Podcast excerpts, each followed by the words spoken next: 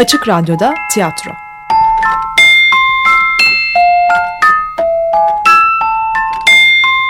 Filifu'dan sesler.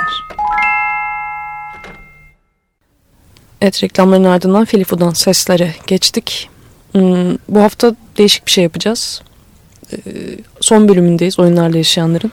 Ee, Oğuz Atay'ın oyunlarla yaşayanlar oyununun 6. bölümü sona ererken e, biz bu 5 bölümden biraz anımsatmak için aslında e, bölümler aktaracağız. Kısa bir kolaj yaptık. Şimdi önce onunla başlayalım. E, bu ilk yarım saat içinde geçtiğimiz 5 bölümü e, kısa bir kolajını dinleyeceksiniz. Evet ardından da 7.30 itibariyle oyunlarla yaşayanları 6. bölümle sonlandırıyor olacağız.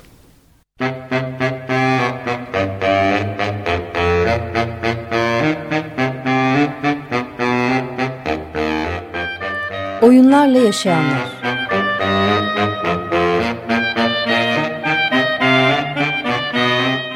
Büyük şehrin küçük bir mahallesinde ahşap bir ev. Oturma, yemek ve çalışma odası olarak kullanılan ve dış kapıdan doğrudan doğruya girilen büyük oda. Coşkun kanepede oturuyor. Elindeki kitabı biraz sıkıntıyla okuyor. Yanında Saadet Nine bir albüme bakmakta. Yemek masasının üzerinde bulunan kağıtları okuyan Saffet ellerini çenesine dayamış, kağıtlara iyice eğilmiş. Sen yani. Hayır sen. Hayır hayır. Ben. Niye Saffet sen? Benim benim. E tamam. Ee, evet çevresiyle ilgisi kesilmiş gibidir. Arada bir başını sallar, tavana bakar. Karşısındaki Ümit ciddi bir tavırla bir şeyler yazmaktadır bu sırada. Boy aynasının önünde Cemile. Komşu hanımın elbisesinin üstüne iğnelerle tutturmuş olduğu elbiseyi prova eder.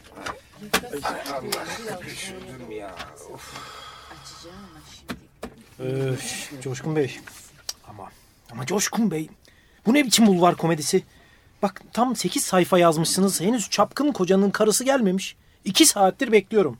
Eyvah karım geliyor sözüne. Susadım artık. Efendim? Canım işte oyun yazıyorlar da. Evet gerçek değil canım oyun işte yani bildiğimiz oyun. Provamız bitti sayılır. İsterseniz biz içeri geçelim. Olur. Sizinle birlikte. Beni konu komşuya rezil ediyorsun Saffet. Siz de böyle oyunlar yazarak asıl kendinizi rezil ediyorsunuz. Çapkın koca kadının evinde oturuyor ve kadına durmadan bir şeylerden yakınıyor. Elini bile tutmuyor kadının. E canım biraz utangaç kendisi. E sonra? Sonra terzisi geliyor kadının. Kapıcı geliyor. Aa bak bak sütçü bile geliyor. E peki nerede kıskanç karı? Ya doğrusu acıdım adama. Bir de şey var yani uygun bir fırsat olmadı. Ne fırsatı? Yani adamın karısı kapıyı çalmak için uygun bir bahane bulamadı. Coşkun Bey, Coşkun Bey. Kadın baskın yapıyor birader. Kapıyı çalıp ben sütçüyüm diyecek değil ya. Sonra kahramanlarınıza acımayı da bir yana bırakın artık. Lütfen. Gerekirse öldüreceksiniz onları. Öldürmek mi? Rica ederim Saffet. Ölüm lafını etme bir daha. Ne var ki bunda? Ben ölüm lafından pek hoşlanmam. Daha yeni oyun yazmaya başladık. Şimdi ölümü karıştırmanın sırası mı? Canım oyun kahramanlarından söz Canım ediyorum. olsun. Hem oyunları ciddiye almıyor muyuz? Ya aman aman felsefe yapma. Yapacağım. Düşüneceğim. Ülkemizde suç sayılan ne kadar şey varsa hepsini yapacağım. Şşt, aman sakın. Şşt. Evet. Bunun için genç yaşta emekliye ayrıldım. Yani demek istiyorum ki emekliliğimi isterken erken davrandım. Fakat düşünmek konusunda geç bile kaldığım gibi geliyor bana. Ama biliyorsun ki biz oyunlar yazıyoruz. Ve seyirci de düşünceye karşı... Hayır biz oyun yazmıyoruz. Biz yaşıyoruz oyunları yazarken. Eh, doğru. Bundan başka bir şey yaptığımız da yok. Neyse. Hadi biz işimize bakalım. Ee, bizim tarihi oyunumuz ne durumda? Ee, e, Napolyon henüz savaş hazırlıklarını bitiremedi. Aldatılan kadın kapıyı çalamıyor. Napolyon odasında kararsız adımlarla aylardır dolaşıp duruyor. Coşkun Bey, Coşkun Bey. Siz roman yazın daha iyi ama. Beni siz zorladınız. Bana kalsa keman derslerine devam edecektim. Sahi ne oldu o keman hocası da? Henüz sepetleyemedik. Uygun bir fırsat olmadı. Coşkun Bey, Coşkun Bey. İnsan bu kadar tereddütle çok yaşamaz. Hayatınızı da oyunlara çevirdiniz. Ben kolay karar veremem Saffet. Hiç olmazsa bu kusurlarınızı oyun kahramanlarına bulaştırmayın.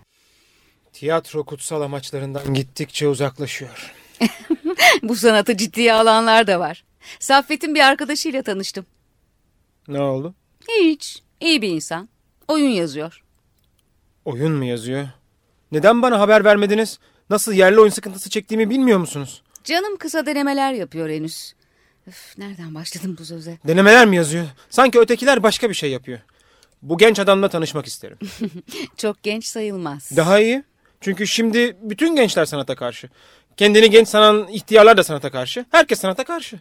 Önce şiirden anlamı kaldırdılar. Sonra müzikte melodiyi öldürdüler. Ya resim? Çizgi çizmesini bilmeyen hemen meşhur oluyor. Sanatı öldürdüler. E, onun da yaşamaya pek niyeti yokmuş demek ki. Geçen gün bir genç adam yollamışlar bana. Oyun yazarıymış. Nerede oyununuz dedim. Yokmuş. Artık oyunlardan konuşma kaldırılmış. Öyle söyledi. Ha pandomim. Yok canım. İçinden anlama tiyatrosuymuş. Delikanlı bana bir saat nutuk çekti. Ey küçük kafalı, küçük burjuva seyircisi. Bir bilet aldım da koltuğuma kuruldum diye bu gevşeme hakkını nereden buluyorsun? Tembel seyirciye paydos. Oyuncularımızın içinden geçenleri anlamayan senin gibi seyircilere kapılarımızı kapadık artık biz. Ne yapsam? Acaba ben de Bostan Korkuluğu reklamına mı çıksam? Tiyatroda devrim yapın. Devrim mi? Ee, olmaz. Ee, elimden gelmez ki. Çünkü ben e, tiyatroda romantik dönemin, his ve acı döneminin adamıyım. Siz eski Yunan'da yaşamalıydınız. Evet. İşte bu yüzden her yıl bütün turistik bölgelerimizi geziyorum.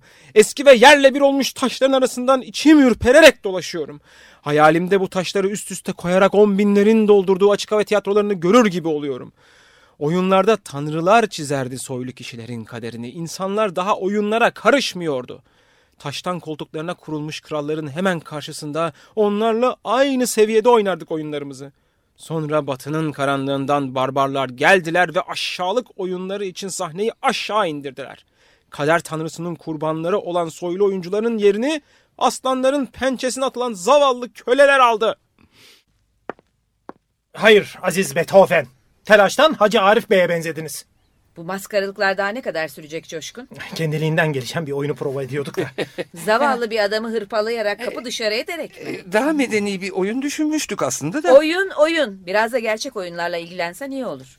Mesela benim para kazanmak, evi geçindirmek için sahneye koyduğum şu dikiş dikme oyunlarımla Ümit'in her sınıfı iki yılda geçme oyunu düzeltsen biraz.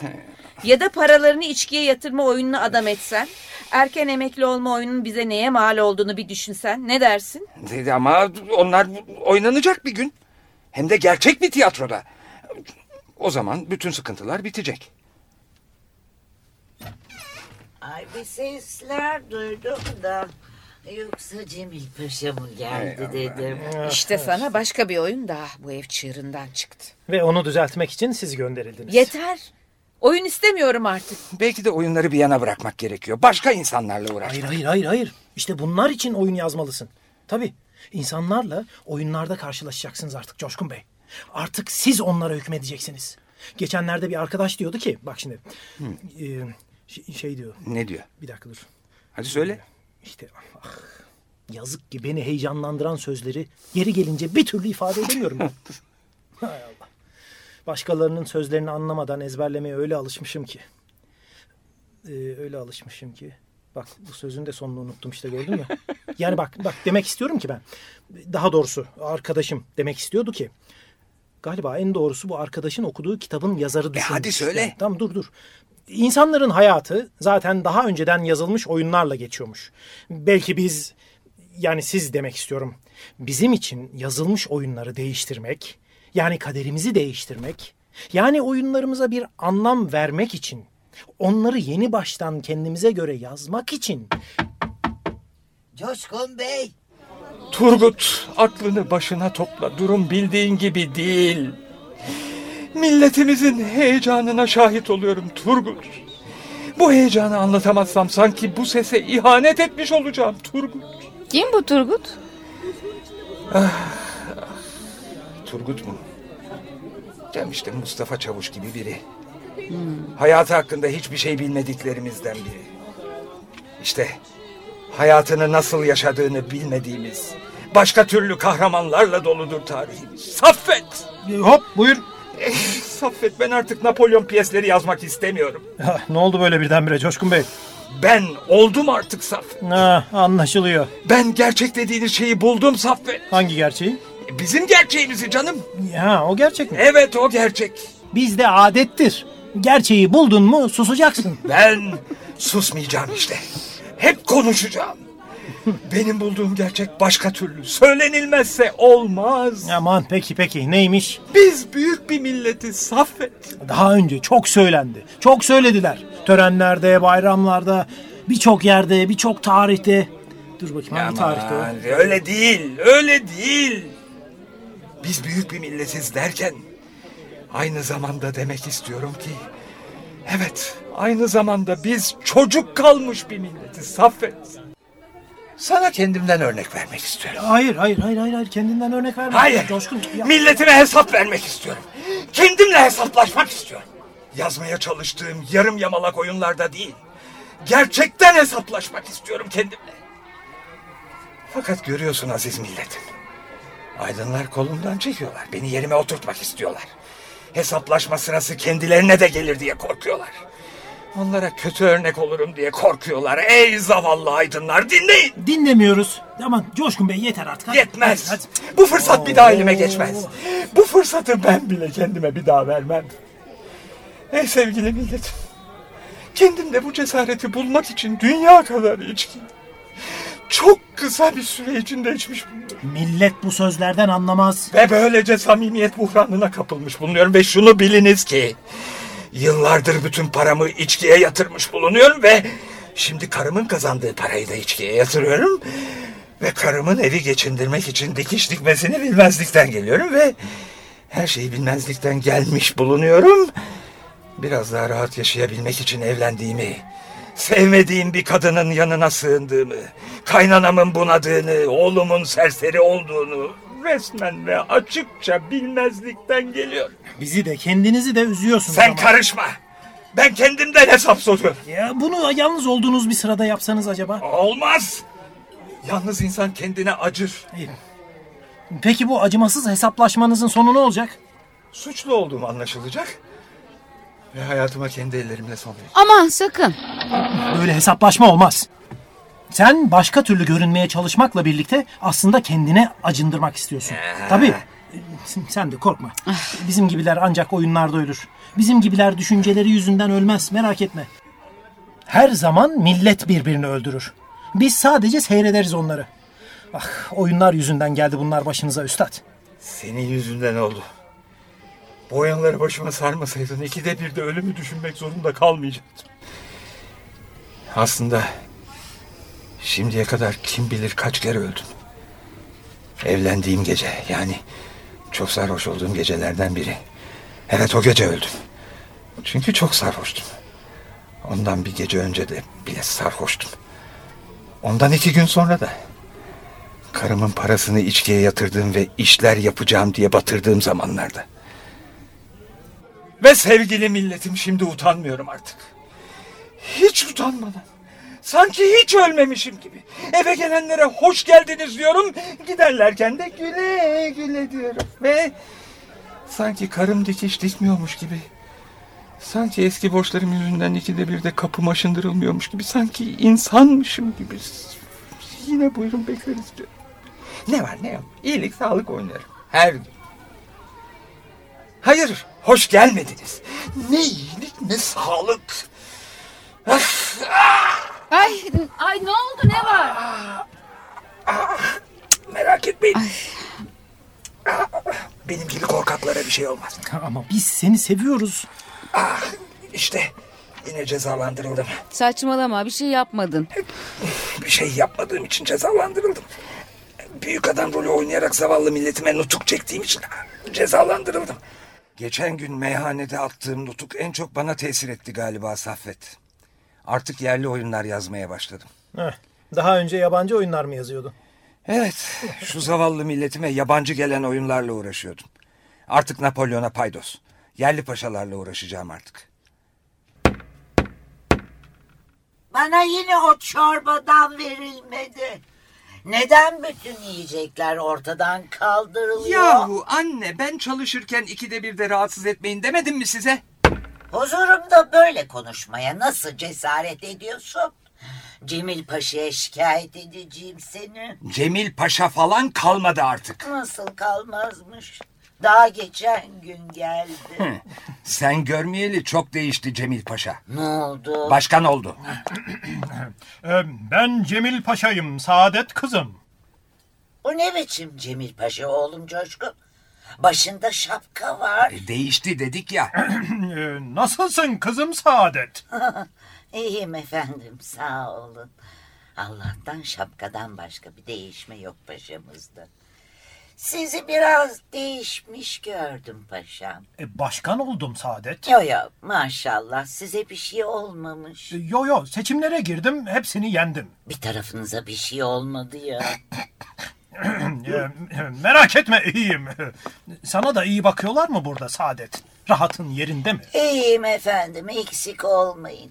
Ellerinden geleni yapıyorlar.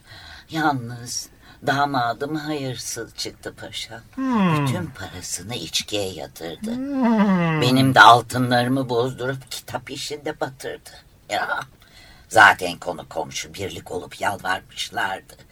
Kızını öğretmene verme demişlerdi. İmzasız mektuplar bile yazmışlardı. Damadımın emrinde yüzlerce talebe varmış. Mahiyetimde çok talebe var diyordu. Haha, Cemil Paşa'nın mahiyetinde nazırlar çalışıyor dedim. Kızım ağlıyordu huzurumda. Anneciğim beni bu adama vermeyin diyordu. Onun sözü mü dinlenirdi? Büyüklere hürmet vardı. Anne ben okumak istiyorum. Neden beni mektepten çıkarıyorsunuz? Neden bu adama vermek istiyorsunuz? Huzurumda böyle konuşuyordu. Ağlıyordu. Enstitüye gidiyordu. Enstitüyü bitirmek istiyordu. Beni bu adama verdiğiniz için pişman olacaksınız diyordu. Huzurumda böyle konuşuyordu. Huzurumda böyle konuşmayı nasıl cesaret ediyordu? Ha, biz Cemil Paşa'nın mahiyetinde yetiştik dedim. Ben bir kere söz verdim.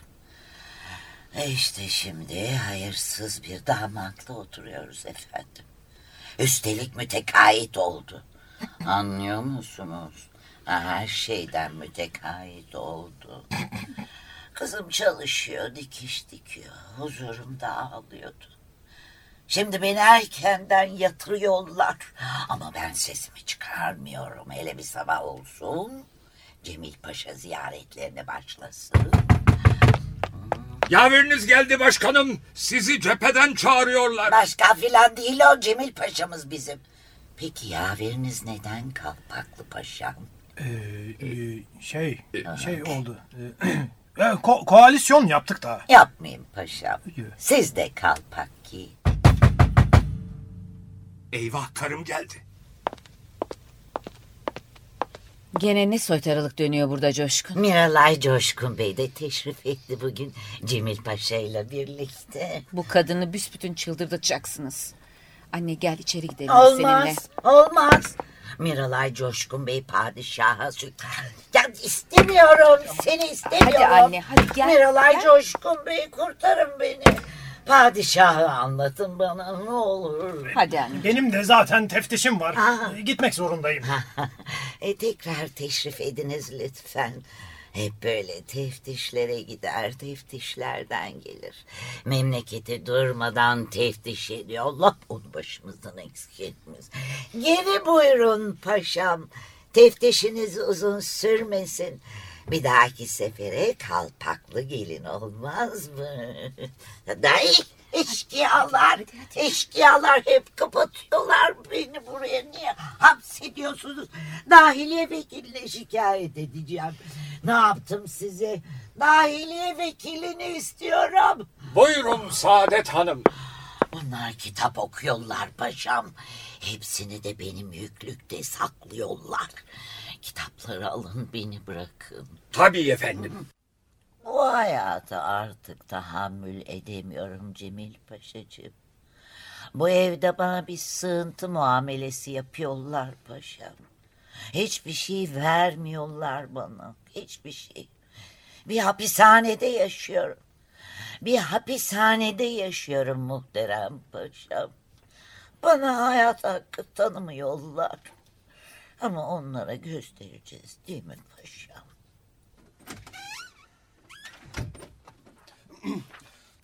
Saadet Hanım, ben geldim. Cemil Paşa geldi. Büyük kurtarıcın geldi. Saadet Hanım neredesin yahu? Allah Allah bu moruk da nereye gitti? Saadet Hanım hangi cehenneme gittin? Bak cepheden seni görmek için geldim. Saadet Nine nereye gittin? Saadet Nine! Saadet Nine! Bugünlerde her şeyi unutuyorum. Bugünlerde neden her şeyi unutuyorsun Coşkun? Bunun için mi ağlıyorsun? Hayır. Annem evden kaçmış ve Ümit de peşinden aramaya gitmiş. Kim bilir kadına gene ne yaptın? Bir şey yaptığımı hatırlamıyorum. Her şeyi unutuyorsun. Lütfen bana bakar mısın? Evet, Coşkun, seninle bir şey konuşmak istiyorum. ben de seninle konuşacaktım.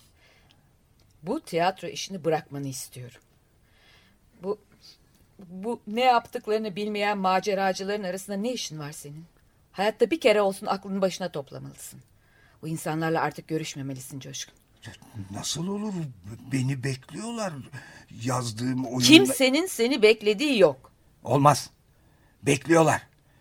Beni herkes bekliyor. İnsanlar, gerçekler. Ben ben bazı gerçeklere vardığımı sanıyorum. Ülkemizin insanlarına söyleyecek şeylerim var. Evet ciddi söylüyorum. İnsanlarımızın düzeni için. Önce kendi düzenini düşünsen iyi olur. Evet.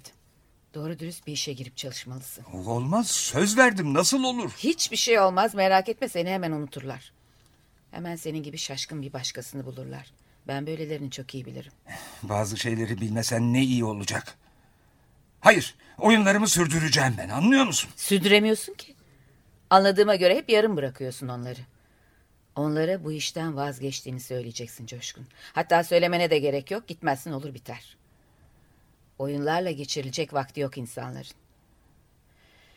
Ben amcamla konuştum. Sana şirkette hemen bir iş bulacak. Şirket mi? Böylece dedikodular da sona erecek. Ne dedikodusu? Reklamlara çıkan bir kız varmış. Seni onunla görmüşler. Aman Allah'ım. Bu evde kalırsam gerçekten unutacaklar beni. Siz cephedeyken beni çok üzdüler paşam dedi Saadet. Üzülme Saadet denildi kendisine ve artık her şey düzelecek dendi. Bütün ızdırapların sona erecek. Ay ay ay. Beni artık yanınızdan hiç ayırmayacaksınız değil mi paşam dedi Saadet. Aa, Tabii Saadet denildi kendisine. Fakat şimdi biraz işim var. Ben cephede savaşırken çok evrak birikmiş. Onları imzalamak gerek. Ben cephede savaşırken çok düşman birikmiş. Onları tepelemek gerek. Beni de yanınıza alın diye yalvardı Saadet Hanım. Sizi gölge gibi takip ederim. Evet denildi kendisine Cemil Paşa tarafından.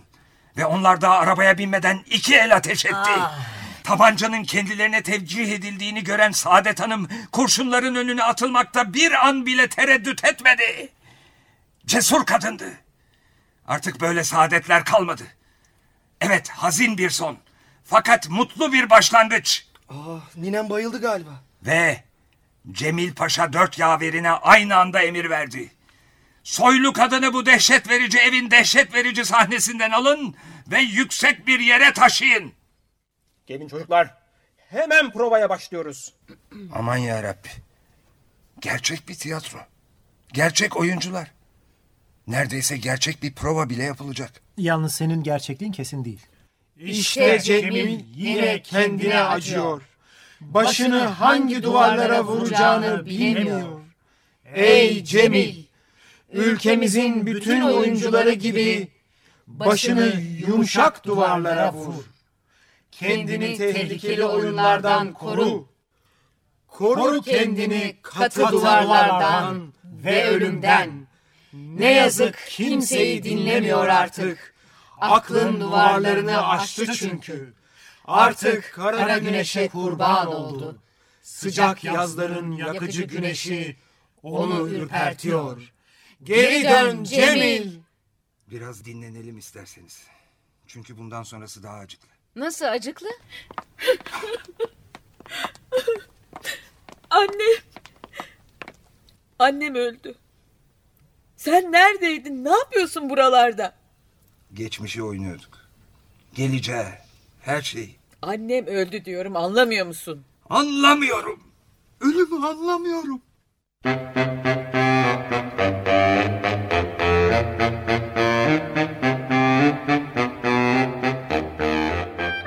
Oyunlarla yaşayanlar.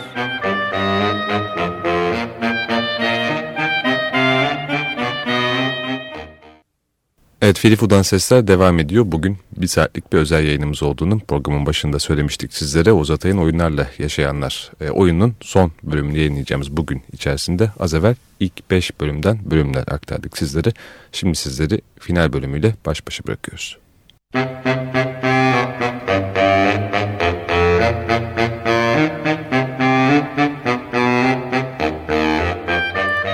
Oyunlarla yaşayanlar. Yazan Oğuz Atay. Yöneten Ergün Işıldar. Kayıt ve miksaj Volkan Ağır. Seslendirenler Coşkun Ergün Işıldar. Saffet Mert Tanık. Ümit Murat Kapı. Cemile Nihal Koldaş. Saadet Mine Tomris İncer Servet Yaman Ömer Erzurumlu. Emel Ece Okay. Müzik hocası Garson Doktor İcra memuru Sabahattin Yakut. Komşu kadın Aslıcan Kortan. 6. bölüm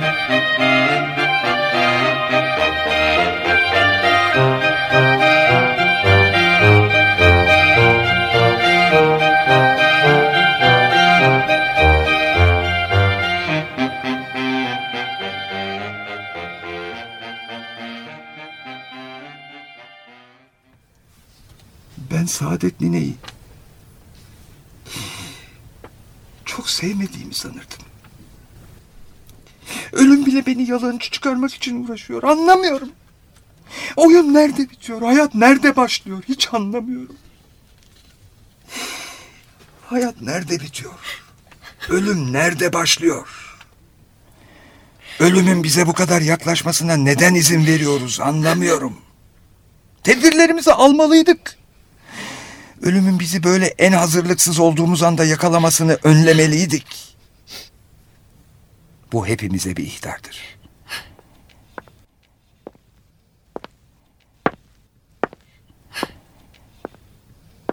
Neden bahçeye bakıyorum biliyor musun? Ölümü seyrediyorum. Coşkun, Coşkun yeter artık hadi. Bak biliyorsun yorulman doğru değil. Aynı hatayı bir daha yapamam artık.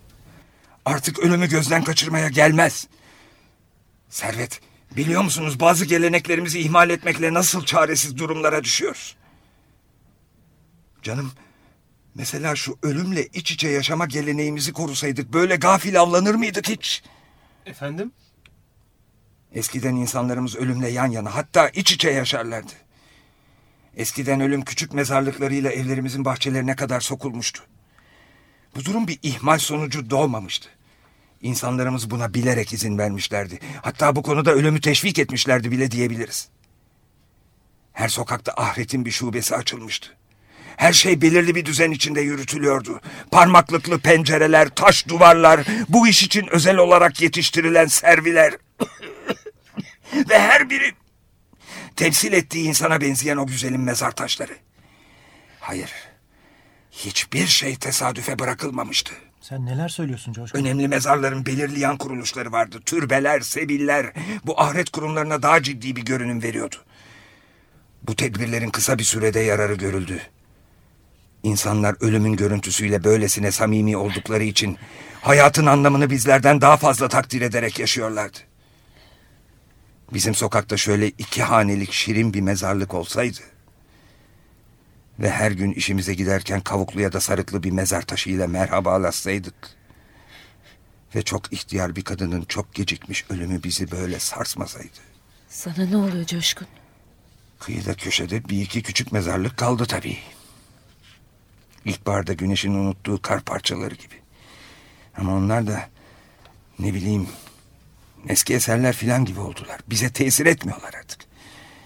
Açık hava müzeleri gibi. İnsan dev gibi bir mezar taşının yanından geçiyor da bana mısın demiyor. Büyük bir aldanış içindeyiz. Biliyor musunuz ne düşünüyorum? Saadet nineyi bizim bahçeye gömmeliyiz. Delirdin mi sen? Evet. Muhakkak şu kiraz ağacının altına gömmeliyiz. Zaten ağaç çok boy verdi. Meyveleri bir işe yaramıyor. Kendi bahçemizde küçük çapta bir özel girişimde bulunmalıyız. Bu alanda da artık özel teşebbüsün sesini duymalıyız. Her bahçeye bir mezarlık, ölünüz kadar mezar. İşte buna ben öncülük etmeliyim. Çünkü ben bir zamanlar karımın servetini bir sürü borçla birlikte özel teşebbüs mezarlığına gömmüştüm. İflas tabutunda boyumun ölçüsünü almıştım. Saadet nineciğim, yakınımızda olmalısın. Hiçbir şeyin eksikliğini duymamalıyız. Eskisi gibi yaşayıp gitmeliyiz.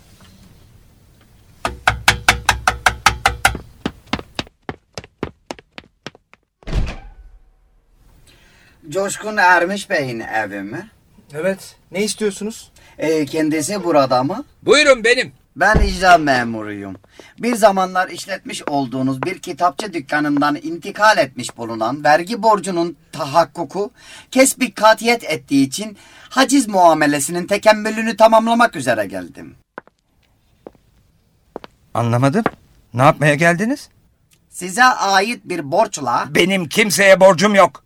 Bir yıl kadar önce Muma İleyhin tespit edilen adresine tebliğ edilemediği için müruru zamanı durdurmak için Sizi bir yerden tanıyorum galiba. Daha önce hiç karşılaşmış mıydık? evrakı müsbitenin tebellüğü yapılamak... Tamam, siz garsonsunuz. Ee, çok rica ederim kanunu tevhimle muvazzaf bir hükmü şahsiyet karşısında bulunduğunuzu unutmayın. Ama hangi garson? Meyhanedeki mi, Amerikan bardaki mi? Görev başındaki bir memura hakaret ediyorsunuz. Evet. Şimdi sesinizden tanıdım sizi. Siz Saffet'in kapı dışarı ettiği müzik hocası olacaksınız. Lütfen kendinize gelin. Ben görevini yapan bir icra memuruyum. Ben de milletime karşı görevini yapmak zorunda bulunan büyük bir tiyatro yazarıyım. Canım efendim bütün bu sözlere ne lüzum var şimdi? Bilakis görevinizi yerine getirmeniz bakımından çok lüzumludur. Büyük bir tiyatro yazarı olarak sanatımı çok ciddiye aldığımı ve bu nedenle bu evde bulunan hiçbir şeye, hiçbir şekilde el süremeyeceğinizi kesin olarak belirtmek isterim. Hayır, hiçbir şeye dokunamazsınız. Ne kitaplara, ne eşyaya, ne de insanlara, hatta ne de ölülere. Dün sabah annesi öldü de içeride. Hiçbir şeyi haciz edemezsiniz. Çünkü sayın bayım, sanatım için her şeyi kullanmak zorundayım anlıyor musunuz? Her şeyi. Belki gerekirse sizi bile. Fakat bir dakika. Ve bir sanatçının mesleğini icra etmek üzere kullandığı hiçbir şey haciz edilemez sayın icra memuru. Ve böylece ilk defa bir yazar mesleğini kahramanca savunmuş oluyor. Annesinin ölümü onu çok sarstı da anlıyorsunuz değil mi? Ee, Evet e, tabii. Demek anlaştık. De, evet e, şey başka bir gün gelirim olmazsa. Ne demek başka gün? Biz aydınlar hep bu korkuyla mı yaşayacağız? Hep kapımız gecenin hangi saatinde çalınacak diye endişeyle bekleyecek miyiz? Fakat ben icra memuruyum Bi- ya. Biliyorum biliyorum biliyorum ama siz de nihayet bir insansınız. Bakın şimdi buraya icra memuru olarak değil de bir insan olarak gelseydiniz başka türlü davranırdınız. Bence bunları daha uygun bir ortamda tartışmalıyız. O- olur olur. Ee, ben yalnız görevimi yapıyorum. Tabii tabii tabii biliyorum ben her şeyi biliyorum. Hatta siz Evet, olmasanız iyi. yerinize bir başkasını göndereceklerini bile biliyorum tabii. Ee. Fakat bakın bugün felsefeyle uğraşamayacak kadar yorgunuz. Başka zaman görüşürüz. Olur. mu? Hadi, Yani hadi ama güle güle. şimdi- güle güle. ama- güle- ama- biliyorum ya- biliyorum tabii. Hepimiz bu millete hizmet borçluyuz. Tabii tabii. Yalnız bizim hizmet tarzımız biraz farklı. Tabii. Güle güle. Çok güle güle. iyi, çok iyi, çok iyi. Her şey istediğimiz gibi gelişiyor artık. Sen ne diyorsun Coşkun? Olaylar diyorum gittikçe hızlanıyor. Göreceksiniz daha neler olacak. Bu sözü bana kim söylemişti? Bir yerde mi okumuştum? Saffet! Heh, yine ne var? Benim bir yere kadar gitmem gerekiyor Saffet. Lütfen bugünkü törenle sen ilgileniver. Ama Co- Coşkun, Co- Coşkun sen nereye gidiyorsun? Sizin sırrınızı saklayıp da kendiminkini söyleyeceğime hiç inanmayın sakın. Gitmeyin efendimiz, gitmeyin. Sağlığınız tehlikede efendimiz.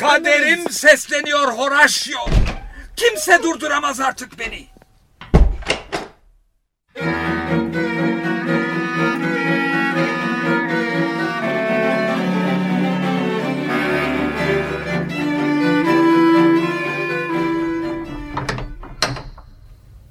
Hayatın toplu iğne kadar değeri yok gözümde.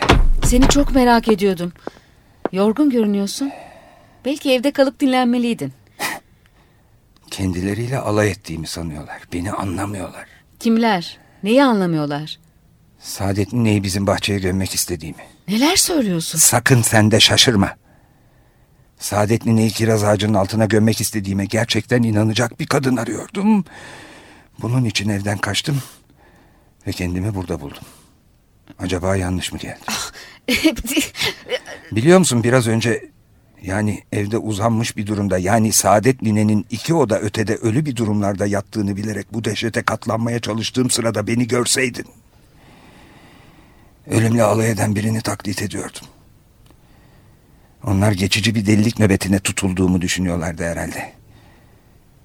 Bana gelince ben de ürkütücü bir oyun seyrettiğimi düşünüyordum. Hatta bu oyunu yaşıyordum. Sonra nasıl oluyor bilmiyorum. Kendimi birden kaptırıyorum ve davranışlarım benim malım olmaktan çıkıyor. Sonra birden Evet. birden senin bir sözün geldi aklıma ve birden ölüm falan anlamını kaybettim. Birden senin yanında olmak istedim. Yalnız bunu istedim. Ben de bir ölümcül hastalığa tutulsam dedim. Bu hastalığa tutulduğumu bilsem dedim. Bu ölümcül hastalık yüzünden her şey birden önemini kaybetse dedim. Korkularımdan bile kurtulsam dedim. Ve artık her şey bana vız gelse dedim. Hemen ona gitsem dedim. Evet. İşte geldim. Ve seni seviyorum. Başka ne yapabilirim?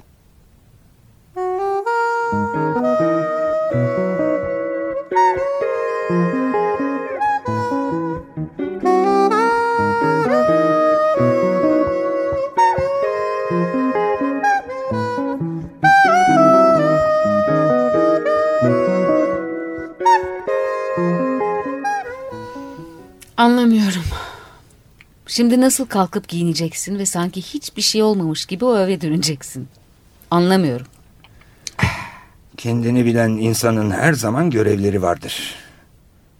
Saadet ninenin gömülmesi gibi. Aman Allah'ım geç kaldım. Şimdi gitmeni istemiyorum. Sıradan bir olayın kahramanları olmamızı istemiyorum. Biraz önce ölümün bile anlamını kaybettiğini söylüyordun. Şimdi yaşadığımı hissediyorum. İnsan hayata dönünce de önce korkuları yaşıyor. Bir kahraman gibi davranmanı istediğimi anlamıyor musun? Beni alıp uzaklara götürmeni istiyorum Coşkun. İstiyorum ki bizim başımıza gelenler dünyada şimdiye kadar kimsenin başına gelmemiş olsun. Senden bütün dünyayı sarsan hareketler beklediğimi bilmem nasıl anlatsam. Şu anda yaşadığımızın da bir oyun olduğunu düşünemez misin? Yazmaya cesaret edemeyeceğin kadar büyük ve müthiş bir oyunun kahramanı olabilirsin istersen. Düşün ki herkesin eline böyle bir fırsat geçmez. Şimdi müthiş oyunlarda insanların çaresizliği daha önemli bir yer tutuyor. Kendimi yavaş yavaş öldürmeme izin verir misiniz? Merak etme. Senin gibi korkaklara hiçbir şey olmaz. Bunu daha önce de söylemiştin. Yine oyunlarda korkaklar da önemli bir yer tutuyor. Belki bir gün... Ben bir gün istemiyorum. Ben şimdi burada kalmanı istiyorum. Ben yeni oyun falan istemiyorum. Hayallerimi gerçekleştiren oyunlar istiyorum ben. Özür dilerim bayan. Sanata saygılı olmalıyım. İnsan gerçeğine saygılı olmalıyım. Ben gitmeliyim. Ben sanat istemiyorum. Bana yabancı gelen ıstıraplar çektiren sanatı anlamak istemiyorum. Burada kalmanı sağlayacak bir sanat yok mu? Oyunları değiştirmek elimden gelmez. Çünkü ben de oyunun içinde bulunuyorum. Benim gibi zavallı kahramanlar için biraz hoşgörü bekliyorum senden. Öpebilir miyim? Seni sevmiyorum.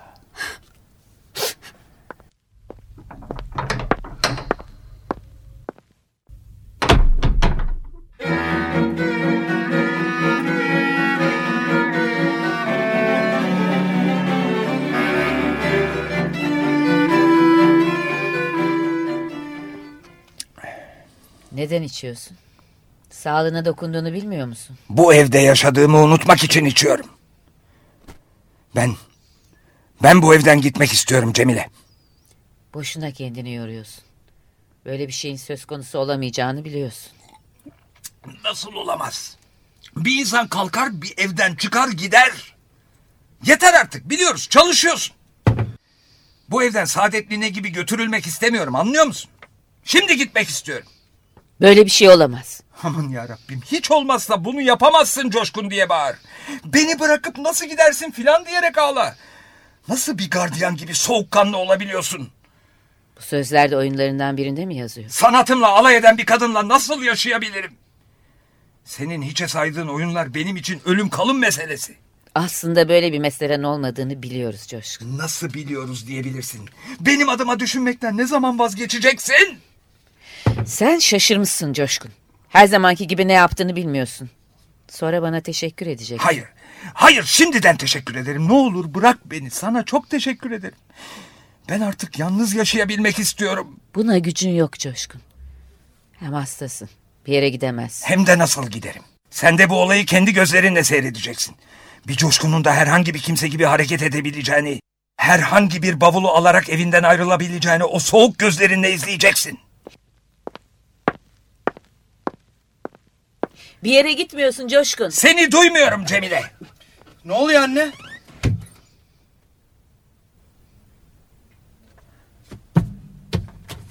Baba ne yapıyorsun?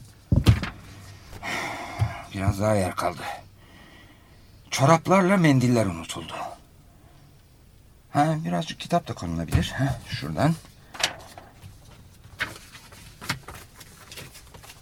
Evet.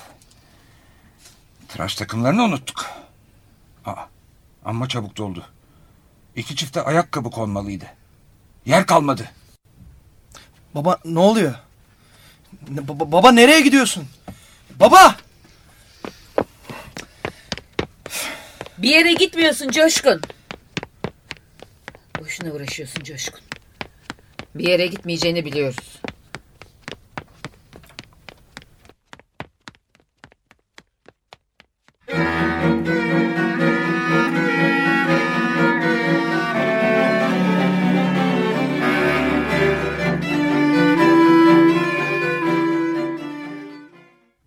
Cenaze töreni nasıl geçti? Çok başarılı geçti. Saadet nine sağ olup da görebilseydi çok memnun kalırdı. Cemil Paşa bile geldi cenazeye. Dahiliye nezaretinden de bir zaptiye bölüğü geldi. İhtiram duruşu için. Biliyor musun meğer Saadet nine Tumru kasabasının düşman işgali sırasında bizzat çarpışanlardan biriymiş. Törende iki kahramanlığını birden kutladık. Şey, ben artık seni güldüremiyorum galiba. Hı? Benim oyunculuğumda iş kalmadı herhalde. Gidip servete istifamı vereyim. Belki bu vesileyle de birikmiş aylıklarımı alırım. Dinlenebiliyor musun Coşkun? Ee, ben gitsem iyi olacak Coşkun. Bugün matine de oynuyoruz biz de. Çok sağ ol. Benim adıma herkesten özür dile mi? Özür mü? Neden özür diliyorsun ki? Canım hani eskiden oyunların sonundan biraz önce her ne kadar kusur ettiysek affola gibi bir şeyler söylenir ya. İşte ondan. Ne iyi bak. Her şey eskisi gibi demek. Göreceksin bak daha neler olacak. Nerede okumuştuk bunu? Hamlet'te miydi? Ben içeride dikiş dikiyorum. Bir ihtiyacın olursa seslen. Olur. Ya sesini duyamazsam? Dur dur geliyorum bir dakika. Nedir elindeki? Beni çağırmak için bunu kullan. Zil.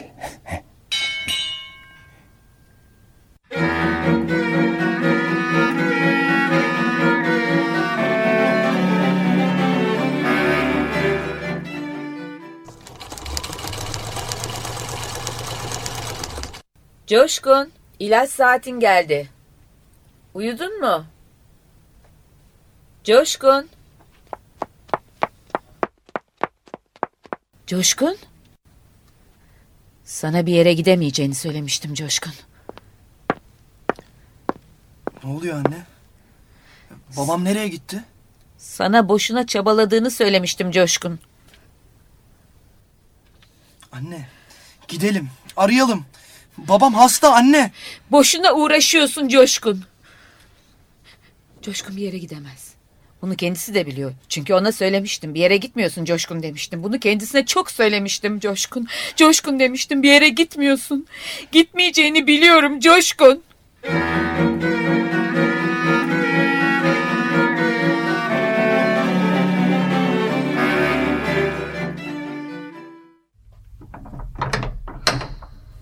Ben geldim. Seni beklerken düşündüğüm oyun tutmadı galiba. Ne arıyorsun burada? Kaybolan gençliğimi arıyorum. Saffet senin çok hasta olduğunu söylemişti. Neden kalktın?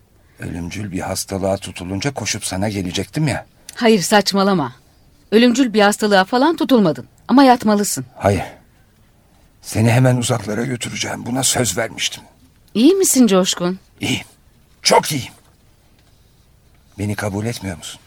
Tabii şey e, bunu düşünmemiştim de. E, hemen burada kalman belki zor olabilir. E, belki iyileşinceye kadar bir hastanede kalsan. E, biliyorsun ben her an yanında olamayacağım. Biliyorsun pek vaktim kalmadı. Neden beni üzüyorsun Coşkun? Göreceksin her şeyi yoluna koyacağım. Bana biraz vakit ver yalnız. Göreceksin. Daha neler olacak? Peki peki. Sen şu anahtarları al. Ben biraz sonra geliyorum.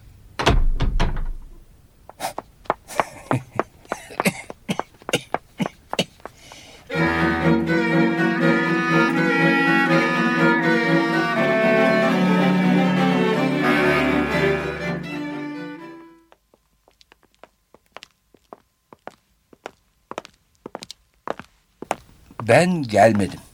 Sen neden yataktan kalktın Coşkun? Neden evden kaçtın Coşkun? Delirmişsin sen. Oyun bitti mi? Hmm, gece de oynayacağız. Ama sen bu durumda dolaşamazsın. Görüyorsun oturuyorum. Dolaşacak halim kalmadı artık. Neden yatmadın? Neden kalkıp buraya geldin? Başka gidecek yerim kalmadı da. Hiçbir müessese beni kabul etmedi. Evlilik müessesesinin de, evlilik dışı müessesenin de dışında kaldım. Hemen gidip yatmalısın. Bak bu koca bavulla dolaşmak senin için ne demek biliyor musun? Biliyorum. Resmen sokakta kaldım demektir. Seni eve götüreyim mi Coşkun? Olmaz. Sen de biliyorsun ki sonum kötü. Baş tarafımı da zaten çoktan unuttum. İşte bu yüzden Saffet Söylemezoğlu bütün büyük tiyatrocular gibi ben de sahnede ölmek istiyorum. Hayır hayır olmaz. Ölüm sizin isteğinize bağlı değil Saffet Bey. Biliyorum. Sonumun başka türlü olmasını istiyorsun. Ama hayat acımasız. Her yıl yetişme şartları yüzünden her yıl kötü yetiş... Binlerce Olmaz bak bir şeyler yapmalıyız. Senin gibi... büyük kalpler nedense çok zayıf oluyor. Merak edilecek bir şey yok. Düşünün ki hiç olmazsa bu bakımdan Molière'e benzeyeceğim. Sonu acıklı da bitse esaslı bir oyun olacak. Hayır hayır hayır hayır hayır istemiyorum. Olmaz olsun böyle oyun. Ben de büyük meseleler yüzünden harcamış olmak isterdim hayatımı.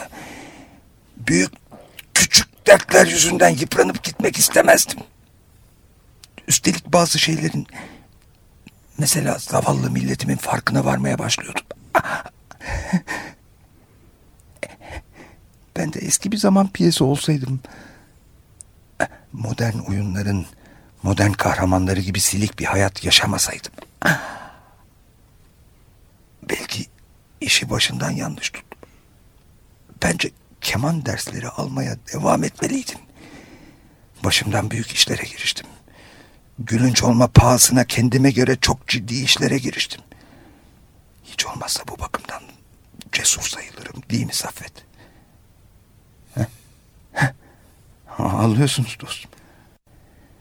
Bu işleri benden daha iyi bilirsiniz. Söyleyin bana.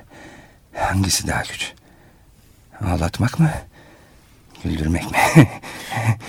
Bu soruyu sormakta geç kaldığımı söylüyorsunuz. Ne yapalım? Son kozumu oynuyorum aziz dostum. Ve bana pahalıya da mal olsa ancak bir kişiyi ağlatabilir. Tabii ben biraz ucuza mal oldum. Faturamı da ödemediler. İnsanlığa, insanlığa bir şeyler bırakabildim mi dersiniz? Görevimi yapabildim.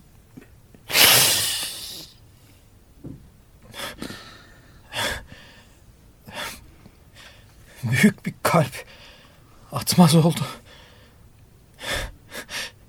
Genç coşkunumuz artık yaşamıyor. Onu istediği gibi büyük bir oyunla uğurluyoruz. Aman yarabbi ne oldu? Yoksa yoksa öldü mü? Hayır hayır. Hayır o ölmedi. Peki ne oldu? Eski bir oyunun provasını yapıyordu. Herkesin bildiği gibi üstad oyunları fazla büyütürdü. Gereğinden çok ciddiye alırdı. Peki nesi var? biraz kalbi, biraz kalbi vardı. Evet, gerçeği açıklamak zorundayım. Coşkun ermiş. Kalbi olduğu için ölmüş bulunuyor. Hayat oyunlarını gereğinden fazla ciddiye alan merhum ölümü de aynı ciddiyetle karşıladı. Onun kadar ciddi olmayan biri böyle bir durumda hiç olmazsa baygınlıkla yetinebilirdi. Coşkun öldü. Çünkü oyunlar onun için bir ölüm kalım meselesiydi. Başka türlü yapamazdı ki. Hayatını ve özellikle ölümünü büyütmek zorundaydı. Biz de şimdi onu ciddiye almak zorundayız. Çünkü merhum güldürmeyi sevdiği kadar ağlatmayı da severdi. Ee, gerçekten öldü mü? ee, peki e, ne yapacağız şimdi? Oyun bitti. Seyirciyi selamlayacağız. Hı.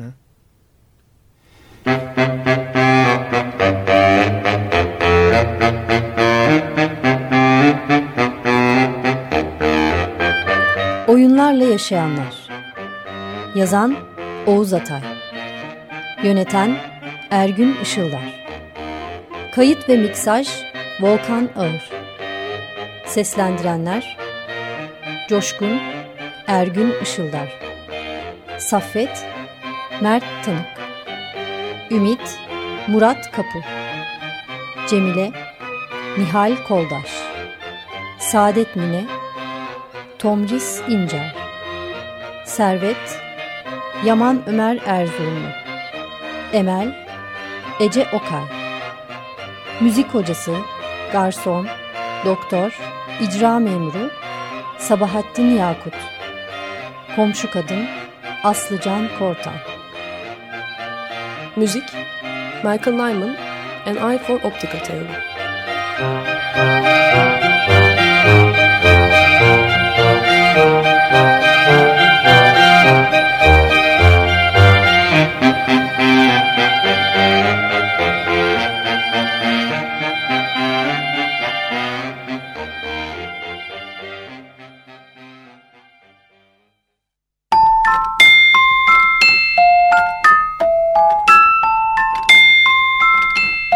Açık Radyo'da tiyatro.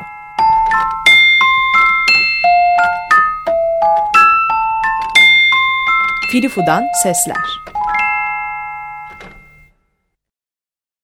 Açık Radyo program destekçisi olun.